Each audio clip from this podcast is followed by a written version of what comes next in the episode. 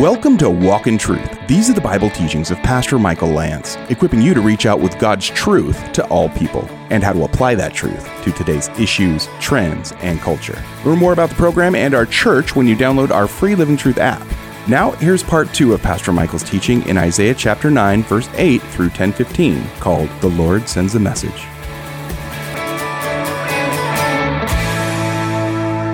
We believe that God is sovereign, and when things in the world happen, when tsunamis take place, and earthquakes take place, and attacks take place, there is something that we need to look at. God is not the author of evil, but God is sovereign. And for his people, he was saying, Look, you're looking at the broken pieces, but all you're saying to yourself is, We will rebuild. We can fix that. We can make that building new again. But God's saying, There's something that I want to rebuild in you. These stones are symbolic of the deeper problem. Take a look. Stop for a minute before you start that building project and look at your heart. I'm trying to show you something. I'm trying to show you something about the nation, something about the people. All the people will know it. Isaiah 9 9 NIV Ephraim and the inhabitants of Samaria, who say with pride and arrogance of heart, The bricks have fallen down but we will rebuild with dressed stone. The fig trees have been felled, but we will replace them with cedars. Notice the focus. We will rebuild. We will do this. Have you ever heard that before? Oh, no problem. We got this one. Things have fallen down, but we'll take care of it. It's okay. We've got it. But God says, no. The rebuilding project is what I want to do in you. What really needs to crash down is the idols in your life. What really needs to come down is those things that have caused you to be prideful and forget about me. Therefore, 11. The Lord raises against them adversaries from Rezin and spurs their enemies on. I want you to notice the sovereignty of God. The language is unmistakable. Verse 11 A ruthless foreign foe will be God's tool of judgment and in this case, it will be the Assyrians. The NIV says, But the Lord has strengthened Rezin's foes against them and has spurred their enemies on. The Bible is unmistakable. Isaiah wants us to see through the Holy Spirit that God is behind the enemy coming into Israel to attack it. That's shocking. Why would God do that? Why would God use a foreign army to attack his holy land? Why would he do that? Why would he bring a, a people group? Remember, I told you that the Assyrians were probably the most wicked people of this time. Nineveh was the capital of Assyria. Jonah was to be sent to Nineveh, and he ran the other way because they were a war machine. But the thing about Nineveh that is striking in contrast to Israel is that finally Jonah arrives. We know the whale swallowed him. If it was a whale, it was at least a, a, huge fish. Regurgitated him up on the seashore. Maybe he was albino. We know he had a seaweed hat going on and all that stuff. And he came and he preached the message. But from the king on down, do you remember what the Ninevites did? They repented. The king was sitting in, uh, with sackcloths and ashes, and he said, Perhaps God will relent. Don't let a beast or a man do anything. Don't eat anything. Call upon the name of the Lord. And God saw that they were sorry, and he what? He relented from what he had planned to do. He knew that they would, of course, in his sovereignty, uh, repent. But Israel won't. And so Rezin's forces are strengthened. The Arameans or Syrians, uh, 12 on the east, and the Philistines on the west. This almost gives you a picture that Israel's surrounded. And they devour Israel. Notice this language with gaping jaws. It's almost as if the sharks have gathered in for the kill. They smell the blood in the water. Their jaws are wide open, ready to strike. And here's what God says In spite of all this, his anger does not turn away, and his hand is still stretched out. Why does God not turn away? Why is his anger still stretched out against the nation? Next verse. Yet the people do not turn back to him who struck them, nor do they seek the Lord of hosts. It is a mistake to run away from God when he strikes you. We should run to God. But so many people, you know, and I think it's easy to say when we're not going through it, but when we go through a bad time, when maybe we even sense that something has happened in our lives and maybe there's a divine influence behind it. Sometimes we get angry and we run from God. And when we, when we do that, what we do is sometimes we put ourselves in a position where His hand has to stay stretched out to get our attention. Because remember, I told you that God's discipline is because He what? He loves us. So if we run the other way and we don't learn the lesson, James says, if any of you lack wisdom, ask of God. And that verse, James 1 5, is right in the context of adversity. Count it all joy, my brethren, when you encounter various what? Trials, knowing that the testing of your faith produces endurance. Let endurance have its perfect result that you might be mature, lacking nothing. But in the trial, we struggle, and, and the whole of James 1 seems to indicate that a lot of people, eh, early Jewish Christians, were questioning God and saying, how, maybe they were even saying from some of the verses, God is tempting me to evil. And James says, no, God doesn't tempt anyone to evil. No. That, that doesn't happen. You can't accuse God of that. Every good and perfect gift is from above, coming down from the Father of lights, in whom there's no variation or shifting or shadow. So let every one of us be quick to listen, slow to speak, slow to anger. And we can see in those verses the wisdom of that. We should all be quick to uh, hear, slow to speak, slow to anger. But the context seems to be don't accuse God. Be quick to listen to what God might be trying to show you. Be slow to speak, because sometimes we do a lot of talking and very little listening. And be slow to anger, because the anger of man does not achieve the righteousness of God.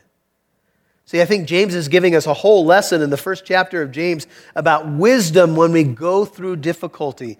And God is saying, The people don't turn back to me.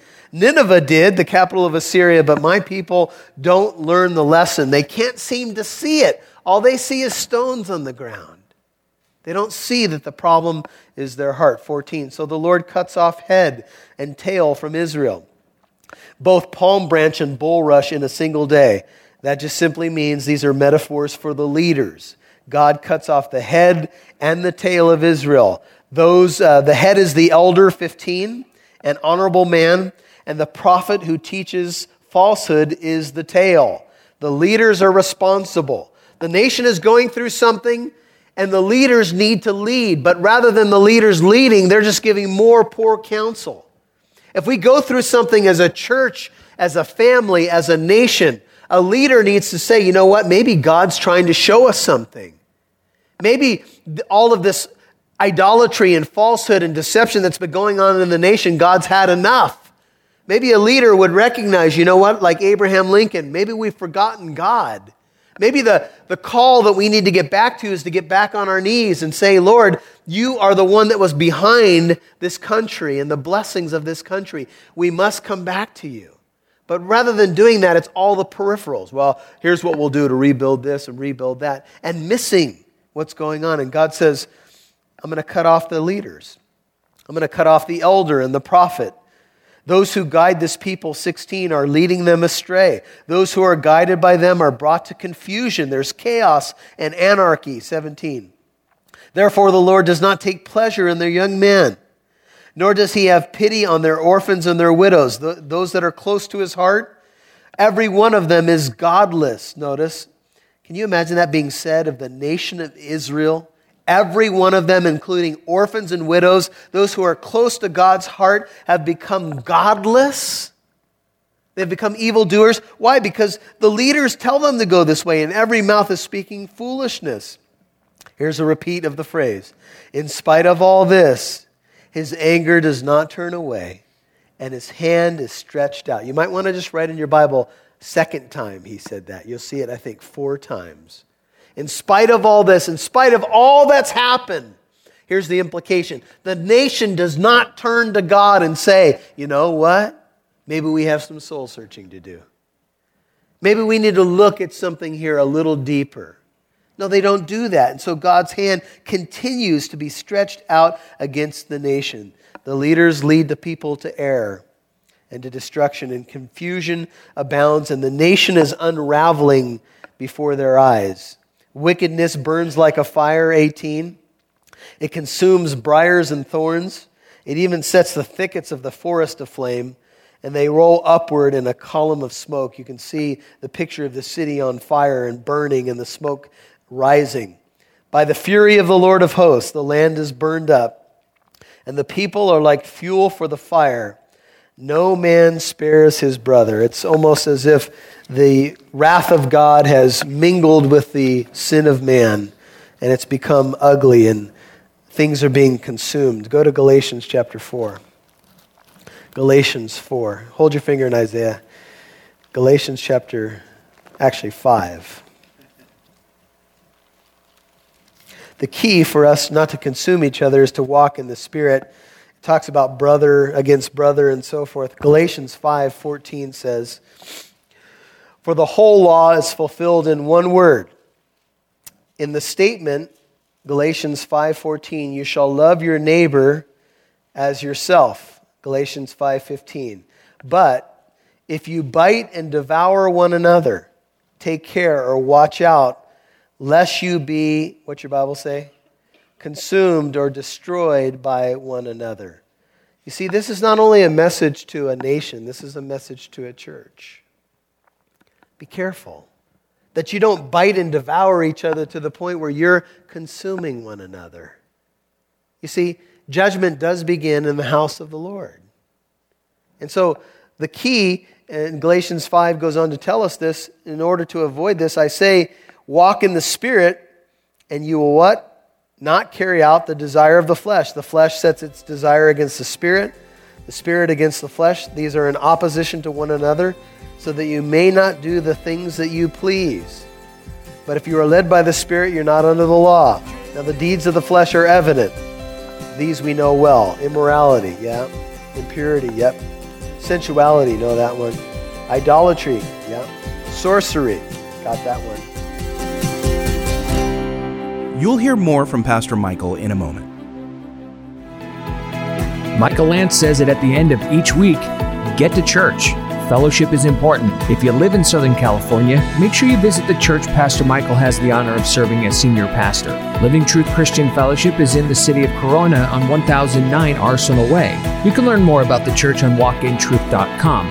If you listen to Walk in Truth and you're nowhere near Southern California, Pastor Michael would ask that you make an effort to get into fellowship. Being alone is needed sometimes, but it's not the way the Lord would have you live. Pastor Michael and the whole Walk in Truth team pray you get to church this week and learn more about Pastor Michael Lance, the mission of Walk in Truth, and our church at walkintruth.com. Thanks for tuning in to Walk in Truth today. Did you know there's more where that came from? Download the Living Truth app to listen to more of Pastor Michael's teachings whenever you want. You can even watch videos. And if you're local to Southern California, you can get updates on church events, new studies, and more. Download the free Living Truth app today. We'd love to see who's listening, so please connect with us on Facebook, Twitter, or Instagram. Just do a search for Walk in Truth Show. Now, back to Pastor Michael Lance right here on Walk in Truth. Take care or watch out lest you be, what's your Bible say? Consumed or destroyed by one another. You see, this is not only a message to a nation, this is a message to a church. Be careful that you don't bite and devour each other to the point where you're consuming one another. You see, judgment does begin in the house of the Lord. And so the key, and Galatians 5 goes on to tell us this, in order to avoid this, I say, walk in the Spirit, and you will what? Not carry out the desire of the flesh. The flesh sets its desire against the Spirit, the Spirit against the flesh. These are in opposition to one another so that you may not do the things that you please. But if you are led by the Spirit, you're not under the law. Now, the deeds of the flesh are evident. These we know well immorality, yeah. Impurity, yep. Sensuality, know that one. Idolatry, yep. Sorcery, got that one. I want you to notice the next several fruits of the flesh, Galatians 5:20. They are enmities, strife, jealousy, outbursts of anger, disputes. Sound like relational stuff here? Dissensions, factions, envying. You know, when we think of the fruit of the flesh, we don't often think of the bulk of this list has to do with relationships that are being devoured. Look at it. There's enmity among people, there's strife, there's jealousy, there's anger, there's disputes, there's dissensions, there's factions, there's envying. Most of the list that Paul gives us for the fruit of the flesh, in contrast to the fruit of the Spirit, have to do with broken, destroyed relationships where people are consuming one another. So we can see that this is a major issue, and this is going on in the land. And the fruit of the Spirit is in contrast. It is love, joy, peace patience, kindness, goodness, faithfulness, gentleness, self control. Against such things there is no law. Let's go back to Isaiah.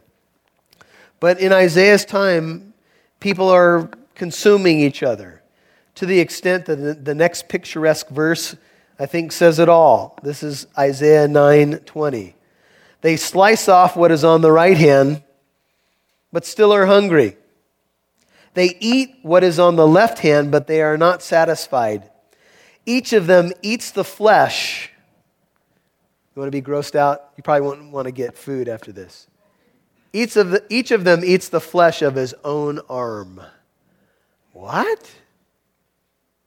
I thought the, the context here, if you look at verse 19, uh, it talks about wickedness burning, and then 19 uh, says, of the verse, no man spares his brother. And then it goes into this idea of their hunger not being satisfied, and each of them eats the flesh of his own arm. And you, you got to wonder about that picture until you realize that we're a body.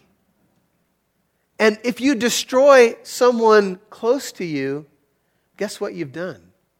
You've destroyed yourself. No one ever hated his own flesh, but he nourishes and cherishes it. And so, if you destroy your spouse with your words, since you're one in Christ, guess what you've done? You've hurt yourself. Because you're one. God says they're no longer two, but one. And so, here is the root. Here is how it's manifesting itself in the nation. And one of the sins of the flesh we saw was outbursts of anger. Listen to Frederick Buechner. Of the deadly sins, anger is probably, probably the most fun. To lick your wounds, to smack your lips over grievances long past, to roll over your tongue the prospect of bitter confrontation still to come, to savor the last toothsome morsel, both the pain you are given and the pain you are giving back. In many ways, it's a feast fit for a king. The chief drawback is that what you are wolfing down is yourself the skeleton at the feast is you. Close quote. This is what's happening to Israel. They don't see that all of the brokenness around them is consuming themselves. And we can see it. We can step back tonight in Southern California and say, you know what? Every time we see something that is destructive or something that ails the church or the nation, it ultimately comes back to all of us. We want the church to be strong. We want families to be strong. We want the city to be strong. We want the nation to be strong because we are all part of it. And especially true of the church. And so the issue is that Manasseh 21 devours. Manasseh will feed on Ephraim. These are two major tribes in the northern kingdom, Manasseh and Ephraim, which uh, came from Joseph. Manasseh devours Ephraim, Ephraim, Manasseh, and together they are against Judah. We should be partners, but we're enemies. Brenda and I went to a, a marriage conference some years ago. We were there as a pastor and his wife. Um, we were there because everybody, every marriage needs a tune up. We didn't even need an overhaul, but we were there to hear about what a ministry was doing. And it was a family life marriage conference. And there's probably about, I don't know, three, four, five hundred people in the room. And at one point, early on in the conference, they asked us to turn to each other and say to our spouse these words You, with eye contact, are not my enemy. You should have seen the room because Brenda and I were laughing because it was kind of funny. But there were people in the room that literally could not turn to each other and look each other in the eye. Because to be truthful, that person next to them that is their spouse had become their enemy. Very difficult moment for a lot of people who were there as a last ditch effort to try to repair something that had been broken. They were consuming each other. And God says, the people, the tribes that are supposed to be after my heart are, are against each other. They feed on each other. They destroy each other. And in spite of all this, this is the third time, his anger does not turn away and his hand is still stretched out. And he says, Woe, into chapter 10, verse 1. Woe to those who enact evil statutes. Woe is a pronouncement of judgment and uh, sorrow mingled together, and it's coming from the heart of God. Woe to those who enact evil statutes, to those who constantly record unjust decisions, so as to deprive the needy of justice, tend to, and rob the poor of my people of their rights, in order that widows may be their spoil, and that they may plunder the orphans. Now, what will you do in the day of judgment, God says, and in the devastation which will come from afar? To whom will you flee for help? And where will you leave your wealth? God asks a question. His hand is still stretched out. The people aren't turning to God, and God says, Okay, now that you've made these idols, and now that judgment has fallen upon your nation, who are you going to run to? 9 11 happens in our nation, and churches swell with attendance. Prayer meetings are attended like we've never seen before. And people run to God. A couple weeks later, we have short memories. And we go back to our normal lives. And we have to ask a question about God's sovereignty. We have to ask a question. In the rubble in our own country, were we asking the right questions? Are we now? I'm not sure we are. Because today we have a nation that we could say, like Abraham Lincoln said, has forgotten God. We want a God of convenience. We want a God our own way. God is jealous for his people. He will not share his glory with another. We all understand that. You've been listening to The Lord Sends a Message, Part 2 on Walk in Truth. That's Pastor Michael's teaching in Isaiah chapter 9, verse 8 through 1015. Remember, if you missed any part of today's program, you can listen to Walk in Truth on the Living Truth app or wherever you get your podcasts. If you'd like to learn more about Walk in Truth, our church, and the events and studies we have going on, then download our free Living Truth app from your app store. The Living Truth app is the one with the red logo with the pillars. Now, here's Pastor Michael. Well, the problem with Israel uh, in this time, and the problem really with mankind throughout the ages, is this idea of self salvation, about really trying to save ourselves or making unhealthy alliances where we don't belong. And when that happens, uh, and of course, this is language that we do see in the Old Testament, the Lord would often turn against his people. Turn against, for example, Israel. And we have to remember that Israel was the northern kingdom and Judah the southern kingdom. But Judah oftentimes, you know, displeased the Lord as well and the kings uh, that led the, the nation. And so uh, a remnant is mentioned here in chapter 10, and a remnant is those who stay true to the Lord. Uh, the Lord would always reserve a remnant. And uh, that's what we need to be thinking about is we want to be a remnant. You know, uh, spiritual polls uh, in America are showing a decline in church attendance in people who read their Bible daily, uh, pray daily, have a biblical worldview. And more and more that this idea of a remnant is becoming a reality in America. I suppose it always has been, but you know, we've said over the last couple of years with all the COVID stuff that this is kind of, in some ways, uh, separated the wheat from the chaff. Let's be honest. And so the question becomes, where am I right now today? You know, it's the beginning of a new year, but, but I have to ask myself, where am I at? Am I part of the remnant? Wanting to be true to the Lord come what may? Those are big questions. And, and, I realize that some of you may not have even asked them before. But this is a good time to ask. Because remember, the closer you stay to the Lord, everything else will take care of itself, despite the fact that sometimes it's not easy to stay true. Uh, this is what we're called to do, and the Lord is worth it. Well, you listen to the book of Isaiah right here on Walk in Truth as we move through the chapters you can see the incredible power and relevance of the book. The Bible is so relevant, really, to all of our lives. And uh, that's, I think, why the Holy Spirit nudged us to go in this direction. I'm so glad you're aboard. Tell a friend about what you're hearing. Thank you for those of you who pray for us. If we can pray for you in any way, would you send prayer requests at walkintruth.com? That's walkintruth.com. Appreciate our monthly partners as well. And just what the Lord is doing through this ministry is so wonderful. Send us a note about what the ministry has meant to you. That's always encouraging to us. You can do it all at walkintruth.com. This is Pastor Michael, and we will see you right here tomorrow. And join us tomorrow for part three of Pastor Michael Lance's teaching in Isaiah chapter 9, verse 8 through 1015, called The Lord Sends a Message. I'm Mike Massaro. Thanks for listening to Walk in Truth. Our goal is to equip you to reach out with God's truth to all people.